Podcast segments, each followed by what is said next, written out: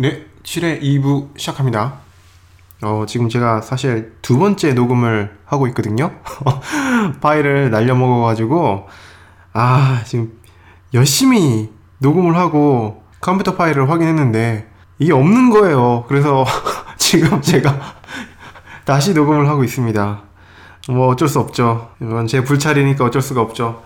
아, 아무튼 기다려하셨던 분이 많으셨을 것 같은데 정말 죄송하다는 말씀을 드리고 미안하면 더 잘해. 이 자식아. 다시 녹음을 하려고 보니까 어, 지금 미쓰비시 자동차의 사건이 완전히 바뀌었어요. 어, 완전히 지금 어, 사태가 전환돼 가지고 지금 막 수습하는 그 스테이지에 들어갔거든요. 참 이런 불상사를 일으키고 이게 갑자기 사태가 수습되는 거는 전 처음 봤어요. 이 미쓰비시 자동차가 사실 망하게 생긴 그런 사태였는데 이거를 닛산이 그 미쓰비시랑 자본 제휴를 한다면서 도움을 어, 지금 줬어요. 자, 자본 뭐? 난 무식해서 그런 말 몰라. 그러니까 자본 제휴라고 하면은 아 이게 뭐 말만 그럴싸하지 사실 닛산한테 먹힌 거예요 지금. 지금 미쓰비시 자동차 주가가 폭락을 했거든요. 그 연비 조작 사건 이후에 뭐 서킷 브레이크 뭐 걸리면서 엄청나게 주가가 떨어졌다고요. 주가 곤도박질 쳤는데 이게 주가가 지금 완전히 그 다운된 거를 어떻게 보면 닛산이 노리고 바로 미쓰비시 자동차를 매수했더라고요. 하마터면 미쓰비시 자동차 주식이 휴지가 될 뻔했어요. 사실상 거의 뭐 매수를 한 거죠. 어, 닛산이 그 미쓰비시 자동차를 그 매수하면서 이제 미쓰비시 자동차의 문제를 같이 해결해 나가겠다. 어, 그, 그와 동시에 그 미쓰비시 자동차가 갖고 있는 기술력, 그 다음에 뭐 여러 가지 자동차 포트폴리오가 있거든요. 어, 닛산이 가지지 못한 그런 자동차 포트폴리오가 있는데 그 기업을 흡수함에 따라 가지고 그런 어떤 라인업 자동차 라인업을 그 완비하겠다. 어, 지금 이렇게 돌아가고 있는 것 같아요. 어, 굉장히 신기하게 돌아가고 있는데 어, 닛산은 자기 회사에 막대한 피해를 준 미쓰비시 자동차라는 가해 기업을 돈을 주고 산 후 덩치를 키웠습니다. 매우 기이한 일이죠. 제가 그 날려먹은 파일에서는 제가 어떤 얘기를 했냐면은 미쓰비시 자동차는 쉽게 망하지 않는다. 다만 그 미쓰비시 그룹 내에서 어, 미쓰비시 자동차를 별로 안 좋게 보는 시선이 있기 때문에 이 사태만 수습되면 아마 매각이 될 것이다. 전기 자동차 기술에 큰 관심을 갖고 있는 중국 기업이 미쓰비시 자동차를 매수할 것이라고 예상했었습니다. 박스트라다무스의 예언은 이렇게 빗나가네요. 아하하. 왜냐면은 뭐 일본 기업 내에서 어, 매수를 할 만한 기업이 별로 없었어요. 저는 사실 닛산이 그 이거를 매수한 거 보고서 깜짝 놀랐거든요. 닛산이 이렇게 매수에 돌아설 만한 그런 입장이 아닌데 왜냐면 피해자 입장이거든요. 피해자 입장인데 오히려 가해 기업을 먹어가지고 자기 자기 이제 라인업을 보충한다. 이게 굉장히 상식적으로 이해가 되지 않는 말인데 그런 비상식적인 일이 실제로 일어났습니다. 이를 두고 일본 네티즌들은 음모설을 제기하기도 합니다. 그래서 지금 지금 인터넷에서는 어떤 음모설이 떠도냐면은 닛산이 일부러 이 연비 사건을 터트렸다. 그래가지고 미쓰비시 자동차의 주가를 완전히 떨어뜨린 다음에 주가를 떨어뜨리면은 매수 가격이 확 낮아지는 거죠. 거의 두 배 정도는 싸게 샀다고 봐요. 그러니까 시중가에 두 배 정도는 지금 싸게 닛산이 산 거예요. 미쓰비시 자동차를. 제가 지금 정확하게 계산을 안 해봤는데 방송 후에 직접 계산을 해봤습니다. 미쓰비시 자동차의 한 달 전 시가총액이 9조 원 정도 됩니다. 연비 사건 이후에는 6조 원으로 떨어졌습니다. 즉, 닛산은 이 사건 하나로 3조 원 정도를 절약한 셈이네요. 물론 이 계산은 단순 시가총액 계산으로 주가 프리미엄을 고려하면 닛산은 3조 원 이상을 아꼈다고 볼 수 있습니다. 아무리 적게 잡아도 30% 이상은 싸게 샀고 뭐 지금 최, 최고로 많이 치면 한 50%한 반값에 산 것 같아요. 근데 미쓰비시 자동차도 그렇게 만만한 기업은 아니거든요. 그 안에 라인업이 어, 굉장히 좋아요. 그리고 R&D 그 능력도 있고 그런 기업을 거의 뭐 반값에 인수하게 된 거죠. 만약에 지금 닛산이 단순히 막 가격을 떨어뜨리려는 목적에서 이거를 터트렸다. 그러면은 뭐 닛산은 뭐 굉장한 기업이고 야 이런 기업이 없죠. 진짜 카를로스 군 회장이 그 정도의 관모술수를 썼다면 정말 탄복을 금할 수 없네요. 제가 그분의 양말이라도 할겠습니다. 그런데 이 자본 제휴에 관해서는 또 다른 이야기도 나오고 있습니다. 원래 미쓰비시 자동차랑 이제 합병이나 뭐 이런 거 하려면은 굉장히 어려워요. 왜냐면은 미쓰비시는 미쓰비시 그룹 내에 속해 있기 때문에 이 부분은 굉장히 일본적인 기업 문화가 복합적으로 얽혀 있어서 제가 대신 설명합니다. 한마디로 말해 미쯔비시 그룹 내의 발언권이 큰 대기업들을 설득해야 한다는 말입니다. 대기업 총수들이 모든 권한을 갖고 있는 한국과는 다른 기업 문화를 갖고 있는 나라가 일본이라고 보시면 됩니다. 미쯔비시 빅3라고 불리는 회사가 있거든요.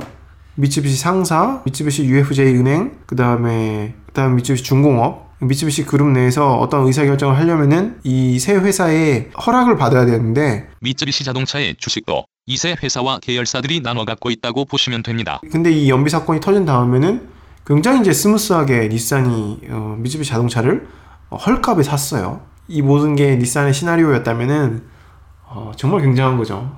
정말 굉장한 거죠.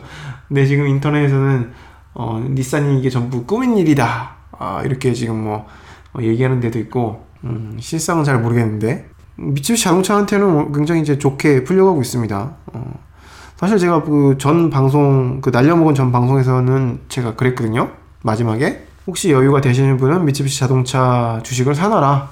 어, 왜냐면 미츠비시라는 그 이름을 달고 있으면 쉽게 망할 수가 없거든요. 일본 내에서는. 어, 그렇기 때문에, 어, 이게 망하더라도 피해 보상이나 뭐 이런 거 다 하고 기업 이미지를 다 그 책임을 진다는 그런 기업 이미지를 다 구축을 해놓은 다음에 아마 중국 기업이나 잘하면은 한국 기업에 팔릴 수도 있다. 이런 얘기를 제가 드렸거든요. 그 녹음을 안, 안 내보내기를 잘했어요. 파일을 날려먹기를 잘했어요. 아, 나는 닛산이 살 줄 몰랐거든요. 왜냐면 일본 내에서 그 언론, 언론 매체도 국내 기업이, 일본 국내 기업이 사기는 힘들 것이다. 이런 예측이 다분했거든요. 특히 닛산은 사기가 힘들죠. 자기를 속여먹은 회사거든요.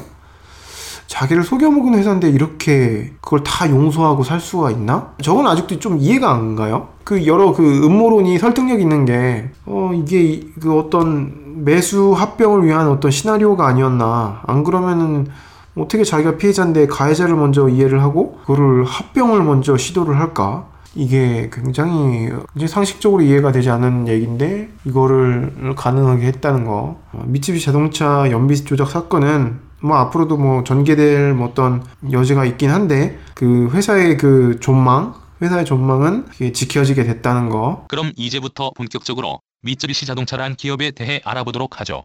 아, 이게 좀 미쯔비시라는 이름이 나왔기 때문에 미쯔비시 그룹에 대해서 안 알아볼 수가 없거든요. 이걸 언급을 안 할 수가 없어가지고 간략하게나마 어, 얘기를 하겠습니다.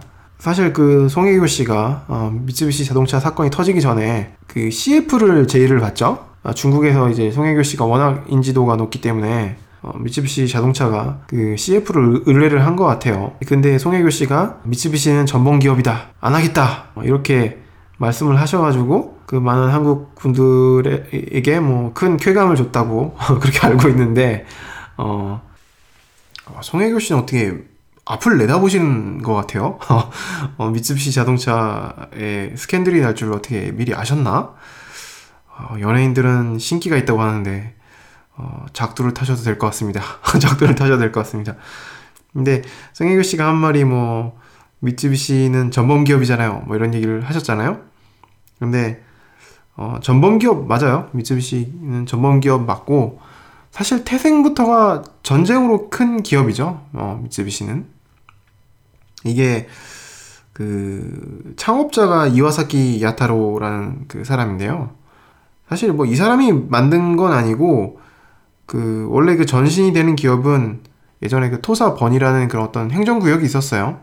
지금 고지현, 고지현에 해당되는 곳인데 토사 번에서 세운 회사가 있어요. 회사. 이 회사를 뭐 이와사키 야타로가 인수하게 되면서 그 점점 점점 키워간 그룹이 미쯔비시거든요. 근데 미쯔비시는 이와사키 야타로의 가문에 자기 가문의 그 마크예요. 어, 자기 가문의 그 마크를 그 회사 마크로 한 거죠. 이런 경우 뭐 자주 있죠. 뭐 그 시마즈 제작소라는 데도 그 시마즈 가문의 그 마크를 회사 그 마크로 쓰고 있잖아요. 한국에서는 조금 음, 유래를 좀 찾아보기가 힘든데 음, 일본은 음, 찾아보면 꽤 있어요. 가문의 상징을 회사의 마크로 쓰고 있는 회사가 꽤 있죠. 일본에는 들리는 일설에 따르면은 어, 삼성도 미쯔비시 뭐 이런 그런 게 굉장히 부러워가지고 별, 어, 별 3개, 그거, 그거를 이제 미쯔비시 따라했다, 뭐 이런 얘기도 있잖아요. 예, 그 이병철 회장님 그쪽 가문이 세 개의 그 별을 쓰는 어떤 가문의 그 문양을 갖고 있던 건 아닌 것 같은데 그냥 단순히 미쯔비시 그룹을 따라했다. 뭐 이런 이런 하여튼 뭐 이런 설이 있습니다. 저는 가문의 문양을 회사 심볼로 쓰는 건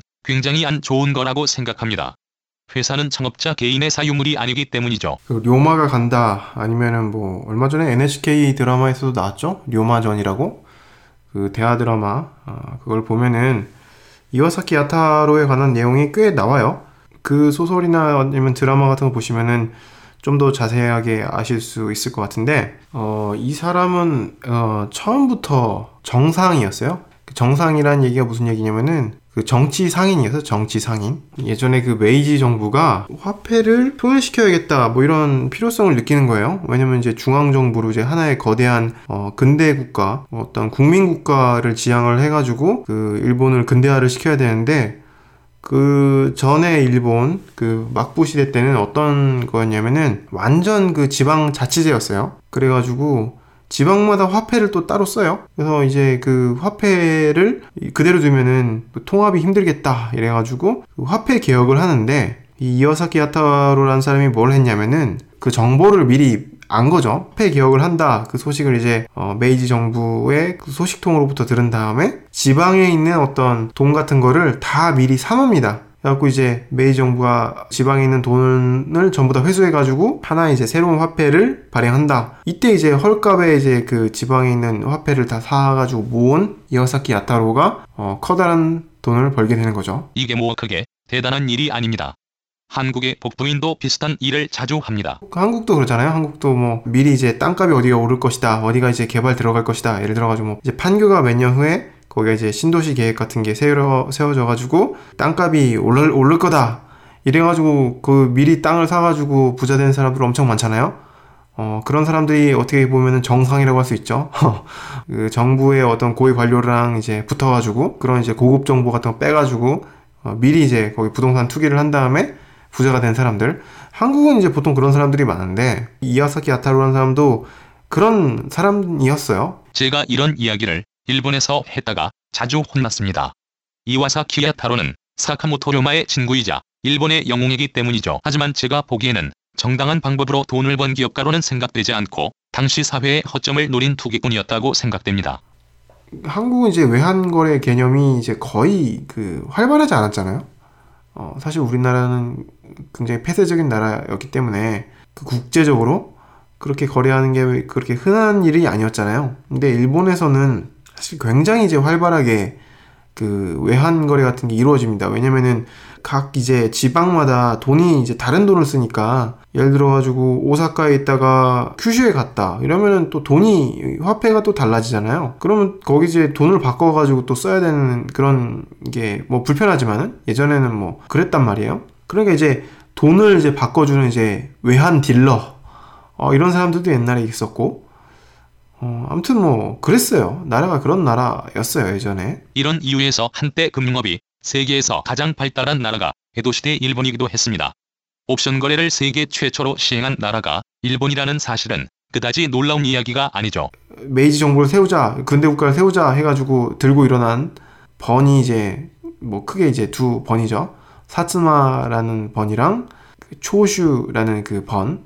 이 두 세력이 연합을 해가지고 막부 정부랑 이제 싸우게 되는데 이 전쟁에 이제 휘말려 들어가면은 그 지방에 있는 화폐는 거의 이제 가치가 없어지는 거잖아요. 왜냐면 세상이 어떻게 바뀔지 모르는데 그 지방에 있는 돈이 무슨 중요하겠어요. 만약에 우리나라가 이제 북한이랑 전쟁하게 된다 그러면은 어, 물론 당연히 우리나라가 이기는데 어, 어, 뭐 혹시라도 질 수도 있잖아요. 만약 북한이 핵 쓴다 이러면은 어, 그러면 우리나라 지폐의 가치는 어떻게 될지 모르는 거죠. 왜냐면은 그 지폐라는 거는 사실 정부가 보증해가지고 발행하는 사실 종이 쪼가리에 불과한 거잖아요. 이게 증권이잖아요. 증권, 채권, 뭐 증권 이게 이게 똑같은 거잖아요. 돈이라는 화폐가 어, 그런 거잖아요. 그렇기 때문에 그 나라를 믿을 수가 없으면은 아니면 나라의 그 정세가 불안해지면은 그 화폐 가치가 완전히 곤두박질 치거든요. 그 예전에 각 번이 그랬단 말이에요. 각 번이 그 예전에 그 전쟁의 그 소용돌이에 휘말려 가지고 완전히 그 화폐 가치가 각 그 지방 정부의 화폐 가치가 완전히 그 똥값이 된 거예요. 그때 이제 막 이와사키 아타루가 거의 뭐 그거를 그 헐값에 사들여 가지고 나중에 그거를 메이지 정부에 대판 거죠. 그래가지고 뭐 엄청난 돈을 번 거예요. 뭐 이게 어떻게 보면 사기에 가깝죠, 사기에. 지금 생각하면 사기에 가까운데, 아무튼 뭐 그렇게 해가지고 뭐 엄청난 돈을 법니다. 이 얘기를 지금 잠깐 들으시면 아시겠지만은 굉장히 이제 정부랑 붙어가지고 어떤 이익을 취하는 이런 형태로 계속 발전하게 돼요. 따라서 미쯔비시는 경영학사적으로 중요한 업적을 남긴 기업이라고 보기는 힘듭니다. 어디까지나 정부의 후원으로 큰 기업이죠. 그 일본이 타이완을 점령하러 그 타이완을 이제 식민지를 만들려고 이제 가거든요. 이제 그때도 이제 그 이와사키 아타로가 군수 사업을 했어요. 배를 갖고 있었는데 이와사키 아타로가 그 배를 그 매척 갖고 있었는데 군수 물자를 막 날라주고 뭐 이런 어, 거에 뛰어들어 가지고 또 막대한 돈을 벌게 됩니다. 이것도 뭐 정부의 커넥션이 없으면 불가능한 일이죠. 군수 사업이라는 게 원래 다 이제 그런 커넥션이 있어야 되는 거거든요. 근데 이런 커넥션을 이와사키 야타로는 갖고 있었다는 거예요. 뭐 당연한 거죠. 뭐, 뭐 사카모토 리오마가 자기 친구고 어, 뭐 그랬으니까 뭐 중간 중간에 뭐 그 정부 고위 관료들은 뭐 다 알고 있었겠죠. 어, 그렇기 때문에 뭐 자기 뭐 백이 그런 백이 있으니까 어, 돈을 쉽게 벌 수 있었던 거죠. 어, 뭐 잠깐 뭐 사카모토 료마 얘기를 잠깐 뭐 하면은 사실 사카모토 료마는 당시 그러니까 메이지 유신 이후에 그 일본 사람들이 아무도 몰랐어요. 사실 이 사람이 그렇게 유명한 사람이 아니라 가지고 사카모토 료마라는 사람이 있는지도 몰랐는데 메이지 정부에 있던 어떤 관리들이 그 하나씩 다 얘기를 하거든요. 사실 뭐 막부랑 싸울 때 초슈 세력이랑 사츠마 그 두 세력이 원래 앙숙이었거든요.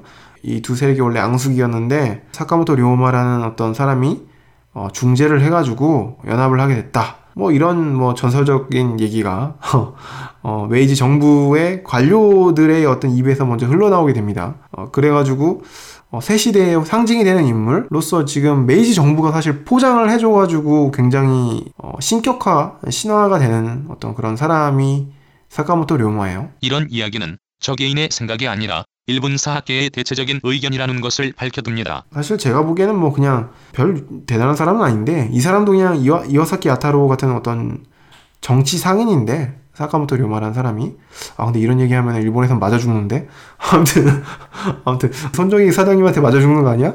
어, 사카모토 료마의 아주 어, 거대한 팬인 그분한테 그냥 어, 맨손으로 얻어 맞을 것 같은데 이런 얘기하면은 손정희 사장님이 세운 회사인 소프트뱅크의 회사 마크는 사실 사카모토 료마가 세운 회사의 마크를 오마주한 것입니다.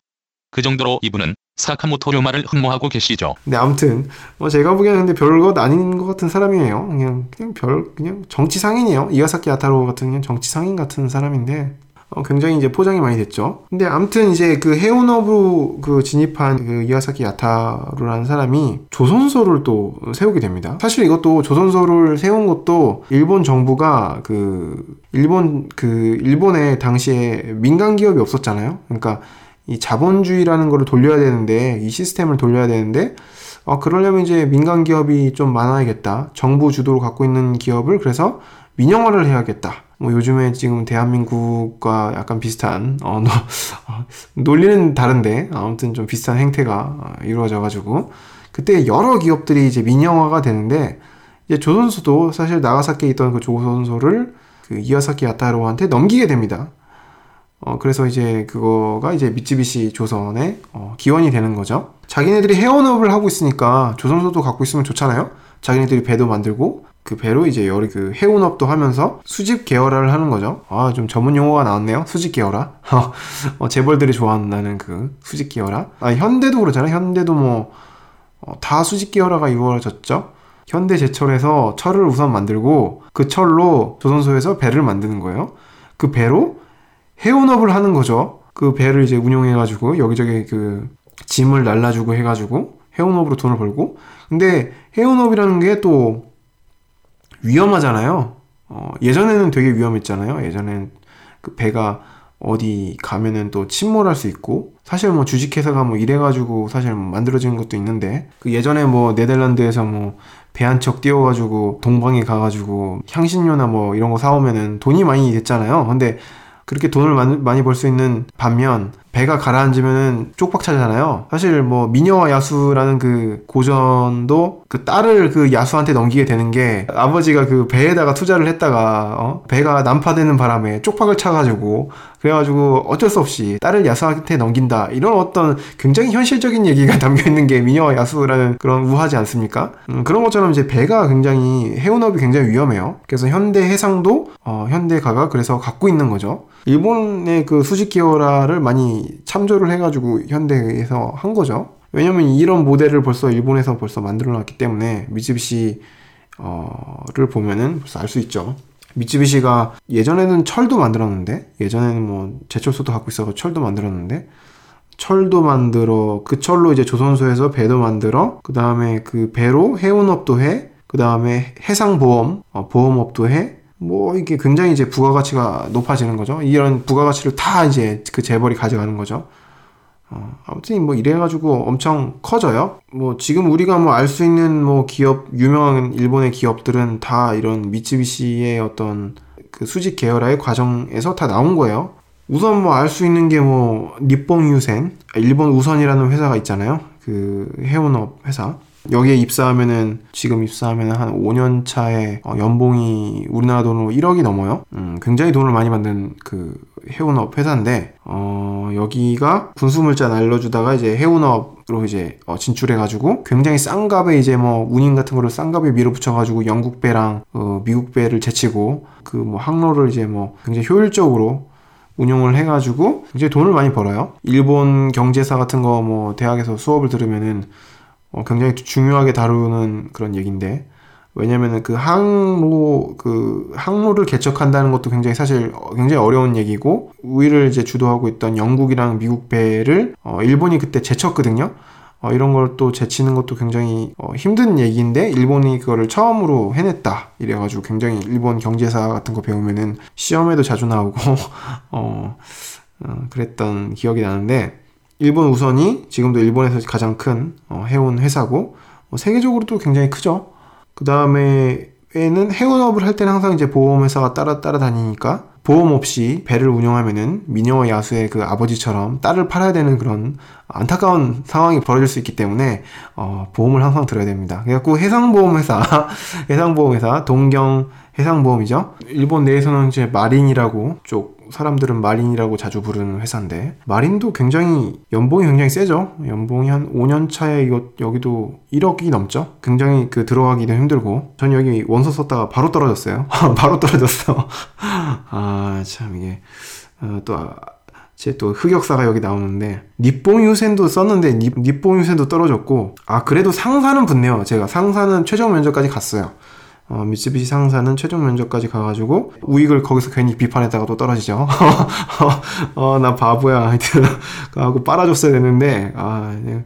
근데 거기서 괜히 또 어, 이상한 애국심을 발휘해가지고 어, 미쓰비시는 이러면 안 된다 해가지고 뭐, 그뭐 괜히 뭐 하고 싶은 말 있으면 해라 해가지고 아 괜히 이상한 말 했다가 떨어졌죠 제가 아 나 이상한 놈이야 하여튼 아무튼 그 미쓰비시 상사 미쓰비시 상사는 뭐 물건을 팔아야 되니까 배에다가 뭐 물건을 뭐 싣고 가야 되잖아요. 그 거기 팔 물건 뭐 무역을 하는 거죠. 그 무역 회사, 무역 회사가 이제 상사, 미츠비시 상사. 어, 지금은 요즘에는 뭐 거의 뭐 자원 회사 같아요. 어, 자원에 투자를 많이 해가지고 무슨 뭐 자원 회사처럼 이제 되고 있는데 뭐 하여튼 미츠비시 상사 같은 어, 회사 그 다음에 이제 조선소를 만들게 되니까 군함도 만들게 되고 군함을 만드니까 이제 비행기도 한번 만들어 볼래? 해가지고 비행기도 만들어 보고 어, 제로센도 미쯔비시에서 만들었으니까 어, 군수 기업이니까 또 이제 뭐 총알도 만들잖아요. 어, 총알도 이제 미쯔비시에서 뭐 만들고 또 조선이랑 비행기랑 뭐 이런 건 다 군수 관련 업종은 다 하, 이제 죄다 이제 합병을 해가지고 미쯔비시 중공업이라는 어떤 거대한 어, 기업이 완성이 되죠. 그다음에 또 미쯔비시가 또그 그 석탄이나 뭐 이런 채굴 산업 같은 것도 많이 해가지고 탄광이나 뭐 이런 것도 굉장히 가, 많이 갖고 있었는데 어, 지금도 이제 미쯔비시 상사에서 많이 갖고 있어요. 해외에 이제 여러 가지 탄광이나 채굴권 같은 걸 많이 갖고 있어가지고 거기서 이제 돈을 많이 버는데 그래갖고 미쯔비 상사는 완전 자원회사 같아요. 어, 보면은. 근데 한국 사람들도 많이 그 일제시대 때 끌려가가지고 그 탄광, 대표적인 게 이제 군함도죠. 군함도 같은 데 많이 끌려가가지고 고통을 많이 겪었죠. 미츠비시라는 기업은 뭐 하여튼 그렇습니다. 뭐 그런 기업이에요. 일본 재벌 역사에 대해 좀 더 이야기를 해볼까요? 그 미츠비시라는 게 그 예전에는 재벌이었잖아요. 일본의 그 3대 재벌 하면은 미츠비시, 미츠이, 그다음에 스미토모 이 3대 재벌이거든요. 여기서 하나 더 끼면은 야스다가 껴가지고 어, 예전에 4대 재벌이라고 했어요. 근데 뭐 태평양 전쟁에서 진 다음에 그 미국 군정이 이제 일본을 통치했잖아요. 그때 그 통치를 GHQ라고 하는데 그 GHQ에서 재벌을 다 그때 해체를 했어요. 해체를 했는데 그 한국 전쟁이 다시 이제 막 벌어지고 막 이랬잖아요. 그리고 또 중국에서도 막 전쟁이 일어나고 그러니까 안 되겠다. 미국에서 재벌을 다시 어, 용인해 줬어요. 뭐 이게 그래가지고 뭐 미츠비시 그룹이 뭐 다시 합병해가지고 다시 거대 기업으로 탄생하게 됐거든요. 되게 웃긴 얘기예요. 미국이 해체해놨으면서 이게 합쳐놓으니까 자꾸 딴짓을 한다. 이거 일본 경제에도 안 좋고 그 다음에 일본 정치에도 안 좋다. 왜냐면 자꾸 정치랑 경제가 자꾸 이게 연합을 해가지고 일본의 군사 대국화를 기업들이 자꾸 돕는다 이래가지고 그 재벌들을 해체시켜버린 거거든요. 근데 오히려 여기서 도와줬죠. 어, 안 되겠다. 어, 큰 기업이 있어야지 어, 국가도 부흥하고 어, 이제 중국하고 이제 한국에 대항할 수 있고 한국이란 뭐 그때 조, 전쟁 난 그 조선 반도 한반도 이쪽 세력을 그 견제할 수 있는 어, 그런 어떤 힘이 필요하다 이래가지고 일본의 재벌들을 다 용인을 해줬거든요. 그러니까 사실 한국이 많이 도와준 거예요. 어, 한국에 전쟁 나가지고 일본의 뭐 재벌, 재벌들도 막 다시 부활시키고 근데 예전 같은 재벌은 아니죠. 예전 같은 재벌이 아니라 조금 다른 형태의 재벌로 어, 진화를 했어요. 어, 제가 여, 여기까지 설명을 드리기는 좀 힘들 것 같고 나중에 일본 재벌에 대해 자세히 이야기해 드릴게요. 이번에 우리가 주제로 다루고 있는 미쓰비시 자동차는 미쓰비시 중공업에서 분사돼 가지고 나온 회사거든요. 어, 이 회사가 예전에 그 일본에서 가장 화랑이었을 때 버블 어, 그때 일본에 버블이 꼈을 때 어, 분사해 가지고 나와 가지고 그래가지고 상장까지 했어요. 미쓰비시 자동차는 시작부터 위기라는 걸 겪어보지 못했기 때문에 조직 구조가 취약하다는 이야기가 나옵니다. 본래는 위기를 겪고 상장을 해야 하는데 이 회사는 거꾸로 되었다는 거죠. 어, 원래 조금 그 정치랑 많이 연관된 회사들은 약간 좀 비리 같은 걸 저지르는 게 약간 좀 더 잘 저지르는 경향이 있는 것 같아요. 왜냐면은 와이로를 줘야 되니까. 어, 정치인들한테 와이로를 줘야 되니까 그 뇌물 같은 거 주려면은 또 여러 가지 또 구린 일을 많이 해야 되잖아요. 아무튼 뭐 그런 게 굉장히 우익 기업이나 뭐 이런 기업 같은 경우에는 굉장히 비리가 많아요. 미츠비시는 뭐 군수 기업 같은 것도 미츠비시 중공업에서 갖고 있고 그래가지고 굉장히 이제 접대 문화 뭐 이런 거 굉장히 음, 많았다고 해요. 음, 저도 약간 좀 알고 있는데 많이 얘기하면 어, 다칠 것 같아서 얘기는 조금 어, 자제를 하겠습니다만은 아무튼 미쯔비시 중공업이라는 회사가 워낙 그 접대 같은 것도 많고 이런 회사인데 미쯔비시 자동차도 그런 문화를 이어받으면서 어, 하필이면 또 버블기에 또 상장을 하는 바람에 기업 문화가 에헤라 디아 하는 뭐 어떤 개, 어, 어떤 문화가 어, 굉장히 정착이 됐다. 어, 이런 게 패착이죠. 운 나쁘게도 모기업의 안 좋은 부분은 다 물려받은 자회사라 할 수 있죠. 어, 미츠비시 그룹이 일본 내에서 어떤 그 경제적으로 어떤 위치를 갖고 있는가 이 얘기를 조금 더 해보면은 그 도쿄역 앞에 가보시면은 그 그쪽 땅이 다 마루노치라는 땅이거든요. 지금 뭐 땅값이 일본에서 제일 비싼 동네 중에 하나죠. 마루노치는 땅값이 워낙 비싸가지고 오피스 거리예요. 오피스 다 회사 같은 게 다 있고 명품 거리 뭐 이런 거 있죠. 중국인 관광객들이 거기 뭐 쇼핑하러 많이 간다고 그러던데 그 마루노치의 땅이 거의 절반 이상이 다 미쯔비시 지쇼라고 하는 그 회사 그 미쯔비시 그룹이 갖고 있어요 거기가. 아 제가 취업한 회사도 거기 마루노치에 있어가지고 저는 마루노치 를 어, 자주 갔는데 거긴 뭐 미쯔비시 지쇼라는 그 회사가 다 관리해요. 그 부동산 회사인데 그 땅값만 해도 그냥 엄청나요. 엄청난 부자예요. 거기 거기 땅을 다 갖고 있으니까 그것만으로도 이제 엄청난 어, 부자 그러니까 도쿄역 근처는 다 미쯔비시 땅이다 이렇게 보시면 될 것 같아요. 그러니까 마루노치가 다 그 동네 전체가 다 미쯔비시 땅이에요. 그러니까 일본 내에서 엄청난 부동산을 갖고 있는 회사다. 그리고 어, 미쯔비시 은행 지금은 이름이 바뀌었죠. 그러니까 도쿄 미쯔비시 UFJ 은행이라고 아 이름명이 엄청 길어요. 아, 짜증나 죽겠어요. 이거 저만 짜증나는 게 아니라 일본 사람들도 굉장히 짜증난다고 그래요. 왜 이렇게 이름이 긴 거냐? 어, 짧게 해라. 근데 이 회사가 합병을 하도 많이 해가지고 원래는 미쯔비시 은행이었는데 미쯔비시 은행이 도쿄 은행을 먹어요. 그 다음에 음, UFJ 은행도 먹거든요. 그러니까 UFJ 은행은 사실 또 거기서 원래 합병해가지고 만든 은행인데 그 도요타하고 이제 거래가 있었던 그런 어떤 은행인데 거기까지 먹어버리는 바람에 이제 일본 최대 은행이 됐습니다. 근데 이름이 너무 길다. 이름이 너무 길다. 도쿄 미쯔비시 UFJ 은행. 아, UF 줄여가지고 그냥 어, 미쯔비시 은행이라고 하겠습니다. 하여튼 이 미쯔비시 은행이 어, 일본 내에서 가장 큰 은행이에요. 일본 내에서는 이제 아카긴 아카긴이라고 하는데 아카긴이라는 게 빨간 은행. 아, 일본에서 보통 이제 은행을 이제 색으로 어, 얘기를 많이 하거든요. 어, 특히 이제 일본에서 이제 도시은행 이제 메가방크라는 그 규모가 큰 은행들을 색깔로 구분하는데 그 미조 은행 같은 경우 이제 색이 파래요. 어, 그쪽 색이 파랗기 때문에 이제 아오긴 파란 은행이라고 얘기하고 미쯔비시 은행은 이제 빨가니까 어, 아까긴 빨간 은행 이렇게 얘기를 하거든요.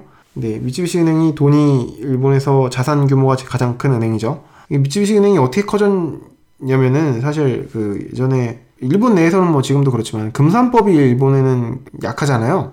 예, 금산법이 뭐냐면은 그 산업이랑 금융이랑 그거를 이제 구분해야 된다는 그런 법인데 이게 원래 그 세계 대공황이 온 다음에 금산법이 굉장히 강화되는 추세로 전 세계적으로 나갔는데 어 일본은 이상하게 이게 어 굉장히 약했어요. 그래서 기업이 은행을 갖고 있어요. 산업 자본이 금융 자본까지 이제 소유하게 되는 그런 상황이 어, 발생하게 되거든요. 그래서 미쯔비시 은행이 그래서 컸어요. 그러니까 왜냐면 미쯔비시 계열사든 다 미쯔비시 은행이 돈을 빌려줬기 때문에 이제 거기서 이제 이자 받고 뭐 이런 이런 식으로 해가지고 커지거든요. 그렇게 해가지고 굉장히 어, 은행이 커져가지고 여러 은행을 또 잡아먹으면서 어, 엄청나게 커졌죠. 사실 이 모델을 우리나라 그 삼성이 제일 부러워한다고 하잖아요. 어, 우리나라는 금산법이 워낙 입김이 세가지고 삼성이 은행을 만들지 못해요. 삼성은행 같은 거를 만드는 게 이병철 회장님의 꿈이었다고. 어, 어, 이건희 회장님도 그게 꿈이라고. 어, 이런 얘기가 기사에 그, 종종 나오잖아요. 그래가지고 그걸 못 만드니까 보험업이라도 진출하자 해가지고 만든 게 삼성생명 그다음에 삼성화재 최근 들어와가지고 어 최근이라고 하면 좀 음, 하여튼 그런데 삼성증권도 나중에 만들어졌죠 왜냐면 은행을 못 세우니까 삼성은행을 세우고 싶은데 삼성은행에서 이제 고객들이 예금주들이 이제 돈을 예금하면은 그 돈 갖다가 삼성전자한테 예, 뽐뿌질 해주고 고객 돈 고객 돈 갖다가 자기 계열사에 막돈 어, 쑤셔 넣어가지고 그래가지고 이제 그 여러 가지 문어발 확장 뭐 이런 거 하고 싶은데 그걸 이제 금산법이 한국은 금산법이 있어가지고 못 해준 거잖아요. 물론 지금도 뭐 사실 삼성 생명이나 삼성 화재는 이제 삼성전자에 뭐 어, 주식 많이 갖고 있고 어, 사실 뭐 계열사 뭐 순환 투자 같은 거 하면서 삼성가를 support 해주는 아주 혁혁한 일을 하고 있죠. 근데 은행까지 갖고 있었으면 아주 어, 굉장했을 거예요. 근데 한국은 이제 금산법에 가로막혀가지고 그걸 못하게 됐죠. 이명박 정부 들어가가지고 뭐 MB가 어 이걸 다 풀어버리겠다 이런 얘기를 했었는데 그때도 뭐 많이 반대에 부딪혀가지고 못했잖아요. 근데 일본은 아예 이 법 자체가 없어가지고 어, 산업 자본이 금융 자본까지 지배하는 이런 현상이 벌어지고 있죠. 또 미츠비시 그룹 내에서 굉장히 또 큰 어, 아까 말씀드렸지만은 손해보험 회사가 있어요. 동경해상보험이라고 그 마린이라고 부르는 이 회사도 굉장히 규모가 크죠. 그다음에 뭐 메이지 생명이라고 지금은 메이지 야스다 생명이 됐는데 이 메이지 생명도 사실 미츠비시 계열사죠. 지금 메이지 야스다 생명이 한 3, 4위 하나요? 일본의 1위는 원래는 일본 생명이었는데 일본 생명이 1위 자리를 내주고 그 제일 생명이 요즘에 1위라고 하더라고요. 다이치 세메 그 거기가 1위고 2위가 일본 생명이고 니혼 세메 그다음에 3위가 메이지 생명인 것 같더라고요. 3, 음, 4위 하는 것 같은데 아무튼 뭐 여기도 뭐 미쯔비시 그룹이다. 아 그래서 뭐 미쯔비시 그룹을 뭐 다 지금 얘기할 수는 없고 그냥 이렇게 간단하게 맛만 보여드렸는데 이 얘기를 하고 싶어서 설명을 드린 거예요. 미쯔비시라는 그룹 그 마크가 붙은 그런 회사들은 일본 내에서 망할 수가 없다. 왜냐면은 자산이 이렇게 많은 회사가 그 다음에 현금도 엄청나게 많거든요. 이런 회사가 어, 도저히 망할 수가 없죠. 돈이 많기도 하지만은 미쯔비시 중공업 같은 경우는 일본 정부가 망하게 안 할 거예요. 왜냐면 군수 기업이기 때문에 거기는 이제 망하게 할 수가 없어요. 아무튼 뭐 이런 회사입니다. 기업에 관한 얘기를 들으셨으면 아시겠지만은 어, 굉장히 우익 기업이에요. 음, 그럴 수밖에 없죠. 왜냐면 태생이 일본의 그 정부랑 같이 이제 짝짝꿍을 해가지고 어, 큰 회사기 때문에 그 우익의 이념을 굉장히 강조를 해요. 그다음에 그다음에 뭐 창업자 인 그 이어사키 야타로 어, 이 사람이 또 내세우는 어떤 기업 이념이 거의 뭐뭐 뭐, 어, 기업 보국에 가까워요. 기업을 세워가지고 나라의 은혜를 갚는다. 뭐 이런 쪽에 뭐 가까워가지고 아 그래가지고 제가 아, 예전에 미츠비시 상사 시험을 봤을 때 아, 제일 싫었던 게 그 이야사키 야타로가 만든 그 기업 이념을 외워가지고 어, 논술 시험을 보는 게 어, 제일 짜증났거든요. 미츠비시 상사는 이제 1차 시험은 그 학력 테스트예요. 한국의 그 사트처럼 그 사람들 다 모아가지고 거기서 이제 시험 보게 해요. 일본어랑 영어랑 수학인가? 해가지고 시험 보게 했던 것 같고 그거를 통과를 하면은 2차 시험이 그냥 일반 간부급 면접이고 어, 3차 시험이 아마 이사급 되는 사람들 면접이었던 것 같은데 3차 시험에 이제 소논문 시험이라고 해가지고 그 논술 시험이 있는데 거기에 이제 이와사키 야타로가 만든 그 미츠비시의 정신에 관해서 그 쓰라고 해요 제가 몇 장을 적었나? 하여튼 빼곡하게 하여튼 문장을 적었는데 외워가지고 그 소논문의 그 요체가 뭐냐면은 나라가 있고 미츠비시라는 어떤 기업이 있다 어, 그렇기 때문에 우리는 그냥 돈을 버는 걸 생각하는 게 아니라 일본을 위해서 일하는 어떤 그런 기업이 되어야 된다. 그런 내용을 쓰는 거예요. 어, 나는 한국 사람인데. 나는 한국 사람인데. 나는, 나는 한국 사람인데, 뭐, 아, 그런 거 쓸 게 조금, 아, 하여튼 뭐, 좀 짜증이 났는데. 근데 아무튼 뭐, 시험은 어, 합격은 해야 되고, 이러니까, 뭐 외워가지고. 당시에는 일부러라도 전범 기업에 들어가야겠다는 생각을 갖고 있었죠. 그 안이 너무 궁금했거든요. 참 저도 황당한 놈인 것 같아요. 한국에 예전에 이런 걸 굉장히 잘 쓰셨던 그 성각자 계시잖아요. 한 분. 그 다카키 마사오라는 어떤 분이 계신데 어 제가 그분의 그 정신을 이어받아 가지고 어, 그 일본 우익을 빨아주는 어 그런 어 글을 써 가지고 시험에 통과를 했었죠. 어, 근데 그 면접에 가가지고 괜히 또, 괜히 또 욱해가지고 또, 아, 이씨 또, 또 좌파인 게 또 뽀록이 나가지고, 괜히 거기서 일본 정부 비판하다가 일본 정부 괜히 비판하다가 아, 뚝 떨어졌죠. 아, 내가 또 그걸 숨기고 숨기고 잠입했어야 되는데 미쯔비시에 내가 내가 그러질 못했어. 내가 마음이 마음이 참 하, 연약해가지고 누가 툭 건들면 딱 나오는 거예요. 아, 이참 아, 숨겼어야 됐는데 아, 미쯔비시에 근데 잠입하고 싶었었는데 아, 그걸 못했다는 거. 아, 아무튼 제가 그랬습니다. 제가 그랬습니다. 아... 사실 이렇게 장황하게 미쯔비시 그룹에 대해 이야기를 한 건 지금부터 할 이야기를 위해서입니다. 그래서 미쯔비시 자동차라는 기업도 사실 망할 수 있는 기업이 아니에요. 왜냐하면 미쯔비시라는 그런 어, 이름을 쓰고 있기 때문에 망할 수가 없어요. 미쯔비시 은행이랑 미쯔비시 중공업 뭐 이런 계열사들이 돈만 이제 조금 어, 펌프질을 해주면은 어, 미쯔비시 자동차 뭐 그까짓 거 뭐 금방 살거든요. 근데 꺼려했던 게 있어요. 미쯔비시 그룹에서 미쯔비시 자동차를 이제 연비 조작 사건이 일어난 다음에 구제를 해줘야 되냐 말아야 되냐 이런 어, 논의가 많이 오갔던 것 같아요. 근데 이거를 어, 많이 꺼렸거든요. 어, 사실 뭐 보도도 이런 보도가 나왔어요. 미쯔비시 상사가 어, 나서가지고 지금 뭐 해결을 위해서 뛰고 있다. 닛산한테 이제 먹히기 전에는 이제 미쯔비시 상사도 이제 움직이고 있다. 아, 이런 얘기가 나왔는데 근데 선뜻 나서지는 못한 게 공공연하게 나서지는 못한 게 사실 이게 미쯔비시 자동차라는 회사가 사기를 많이 쳤거든요. 이게 한두 번이 아니에요. 한두 번이 아니라 어, 세번 음, 넘게 국민들 일본 국민들 상대로 사기를 쳤어요. 국민들을 상대로만 사기 쳤으면 상관이 없어요. 근데 얘네가 어디에다 또 사기를 쳤냐면 나라에다 사기를 친 거예요. 그래가지고 이게 굉장히 큰 문제가 생긴 거거든요. 우익 이념을 장원 모토로 삼고 있는 기업에게는 굉장한 수치자 모욕이죠. 국민은 속여도 돼요. 국민은 속여도 되지만은 나라는 속이면 안 돼. 근데 미쯔비시 자동차는 나라를 속였거든요. 그것도 한두 번이 아니라 세 번씩이나 속였어요. 미쯔비시 그룹 내에서도 미쯔비시 자동차를 용서할 수 없다. 그렇게 해서 지금 이런 얘기가 나오고 있는 거거든요. 그래서 망할지도 모른다는 얘기가 그래서 나오는 거예요. 자금은 충분하게 있어요. 일본, 일본에서 제일 돈 많은 그룹이 미쯔비시이기 때문에 자금은 충분히 진짜 얼마든지 있어요. 얼마든지 있는데 어, 지금 미츠비시 자동차 때문에 미츠비시라는 지금 어, 이름이 더럽혀지고 있거든요. 그러니까 자기 기업의 브랜드만 낮아지면 좋은데 이게 문제는 뭐냐면은 그 미츠비시라는 이름을 더럽히게 됐어요. 그래갖고 미츠비시 그룹 미쯔비시 그 사장단 모임이 있거든요. 금요회라는 금요회라는 게 뭐냐면 금요일마다 모여서 금요회예요. 어, 미쯔비시 그 임원들이 금요일마다 모여가지고 미쯔비시 그룹을 어떻게 이제 운영해야 될지 뭐 이런 거를 뭐 모여가지고 얘기를 해요. 그거 그냥 침묵회 아냐? 좀더 자세히 얘기해봐. 그러니까 일본의 재벌은 좀 달라요. 한국의 재벌이랑 좀 달라가지고 일본의 재벌은 한번 해체됐기 때문에 그 총수님이 모든 그룹을 통제할 수 없거든요. 근데 좀 이런 모임 같은 거를 만들어가지고 통제를 해요. 그게 금요회예요. 그게 금요회가지고 이게 약간 뭐라고 하죠? 합의 형식이죠. 합의 형식으로 이루어지는 약간 일본식의 어, 통치제도, 굉장히 유니크한 통치제도가 만들어진 건데, 그것도 이것도 뭐 미국 때문에 만들어진 거죠. 어떻게 보면은. 일본의 유명 애니메이션 에반게리온에서는 제레라는 그룹을 통해 이런 일본 사회의 위원회식 통치 제도를 묘사하고 있죠. 예전에 여기서 나왔던 얘기가 어, 미쯔비시 그 자동차를 그룹 내에서 없애버리자, 팔아버리자. 중국 기업이나 아니면 뭐 다른 뭐 기업에 팔아버리자 이런 얘기가 예전에 나왔대요. 왜냐면 하도 이제 그 문제를 많이 일으켜가지고 그리고 기업 체질이 바뀌면 좋은데 기업 체질이 안 바뀌어 가지고 이게 도저히 뭐 그 컨트롤이 안 된다.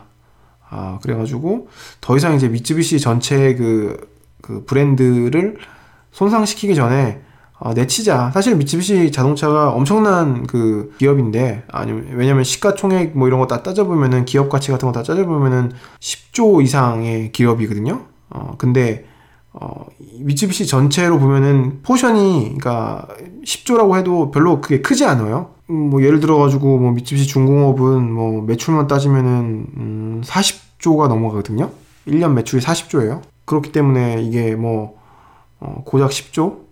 어, 미쯔비시 중공업만 40조인데 매출이 순이익만 1조예요. 1조가 계속 나오고 뭐 이런 회사이기 때문에 어, 미쯔비시 중공업 하나만 봐도 그래요. 그 다음에 미쯔비시 은행이 있잖아요. 사실 은, 은행이 더 크잖아요. 은행은 뭐 일본에서 제일 큰 은행이고 뭐 세계에서 몇 손가락 안에 드는 은행인데 예전에는 자산 가치 그 세계에서 1등한 적도 있어요. 미쯔비시 은행. 그렇기 때문에 사실 뭐 어, 미쯔비시 자동차 같은 그런 기업 같은 경우는 미쯔비시 내에서는 중소기업이에요. 중소기업. 그래갖고 뭐 없어도 그만이고 있어도 뭐 그만 그만인 뭐 그런 회사기 때문에 어, 없애버리자. 아, 그런 얘기가 공공연하게 나왔다고 그래요. 사실 저도 이제 자동차 업계에 제가 조금 본의 아니게 관여가 돼가지고 저는 이제 자동차 업계에 관한 얘기를 조금 알고 있는데 자동차 업계에 계신 분도 어, 그러더라고요. 어, 미쯔비시 자동차는 미쯔비시 그, 어, 내, 그룹 내에서도 어, 약간 버림받은 어떤 어, 그런 회사다. 어, 그렇게 말씀을 하시더라고요. 근데 아무튼 이번에 완전히 그, 그 골칫덩이를 닛산에 넘김으로써 이제 미쯔비시라는 어떤 그 마크 같은 거 이런 거를 아마 못 쓰게 될 거예요, 점점. 일본 국내에서는 아마 쓸 수 있을지 모르지만 이제 해외에서는 이제 절대 못 쓰게 이제 막아버릴 거예요. 미쯔비시 그룹 내에서. 사실 뭐 이런 거는 뭐 처음 있는 일은 아니고 미쯔비시 그룹 내에서 많이 있었던 일, 일이에요. 좀 망할 것 같은 기업에 아니면 조금 문제를 많이 일으키는 기업에 미쯔비시 마크를 쓰지 말라. 그러니까 없애버리자. 이익을 내고 있어도 없애버리고 막 이런 경우도 꽤 있었어요. 근데 뭐 미쯔비시 그 자동차가 이번에 그 딱 걸린 셈이죠. 세계 그 3대 유리 그 제조 회사에 들어가는 회사가 그 아사히 가라스라는 회사가 있거든요. 일본 내에서도 굉장히 좋은 회사예요. 돈도 많이 받고 어, 굉장히 그 복리후생도 굉장히 좋고 굉장히 좋은 회사인데 사실 아사히 가라스 이름만 보면은 꼭 무슨 아사히 신문이 운영하는 그런 어떤 기업 같잖아요. 아사히라는 이름이 들어가니까. 근데 사실 이게 여기가 미쯔비시 그룹에 들어가 있거든요. 근데 아사히 가라스 그 거기서는 이제 그렇게 얘기를 했어요. 이 미쯔비시가 원래 그 유리 만드는 회사를 만들려고 했대요. 근데 이제 번번이 이제 몇 번 실패를 해가지고 이 굉장히 이제 유리 같은 거 만드는 게 어, 굉장히 힘든 일이라고 해요. 어, 사실 우리가 뭐 유리 같은 거 그냥 쉽게 생각하는데 그래서 아사히 가라스 같은 게 또 만들면은 또 망할 것 같으니까 어, 미쯔비시라는 이름을 못 쓰게 했어요.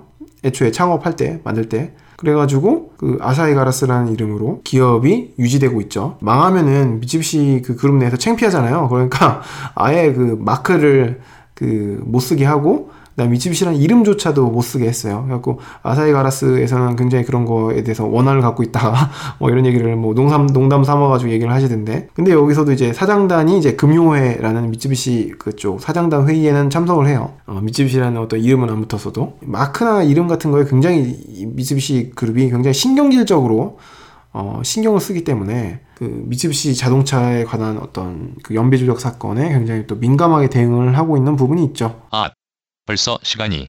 이 자식아, 시계를 봐. 어휴, 벌써 시간이 이렇게 됐네요. 어, 제가 미쯔비시에 관한 간략한 역사를 어, 설명을 해드리려고 하다가 어, 어, 벌써 시간이 어, 이렇게 돼버렸네요. 어, 정작 중요한, 근데 정작 중요한 미쯔비시 자동차의 그 연비 조작 사건하고 그 전에 있었던 이제 부정, 스캔들, 어, 이런 얘기를 조금 더 어, 자세하게 하고 싶은데, 어, 지금 벌써 시간이, 어, 이 정도가 됐기 때문에, 우선은 이 정도로 그 미쯔비시에 대한 간략한 설명은 이 정도로 마치고, 그 다음 8회에 본격적으로 한번 이 연비 조작 사건에 대해서 어, 다뤄보도록 해야겠습니다. 다음 해도 한번 음, 기대를 해주세요. 제가 이번 5월 달에는 굉장히 일 때문에 바빠가지고 어, 지금 이 녹음도 일이 끝난 다음에 밤을 새면서 지금 녹음을 하고 있는데요. 아 지금 어, 제 그 생계랑 겹치니까 어, 이게 굉장히 어, 힘드네요. 아, 그래도 일주일에 한 번은 꼭 업로드를 하려고 노력을 하고 있습니다.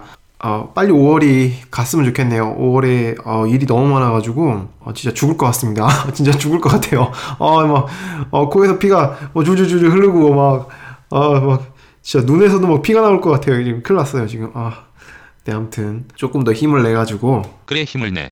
사람은 그렇게 간단하게 안 죽어. 8회에서는 어, 간단한 이제 일본 뉴스 브리핑과 함께 어, 미쯔비시 오늘 다 못한 이야기를 어, 하도록 하죠. 어, 근데 큰일 났네요. 이제 아, 그 특집 밀린 특집도 꽤 많은데 어, 아, 못다한 특집은 또 어떻게 하나?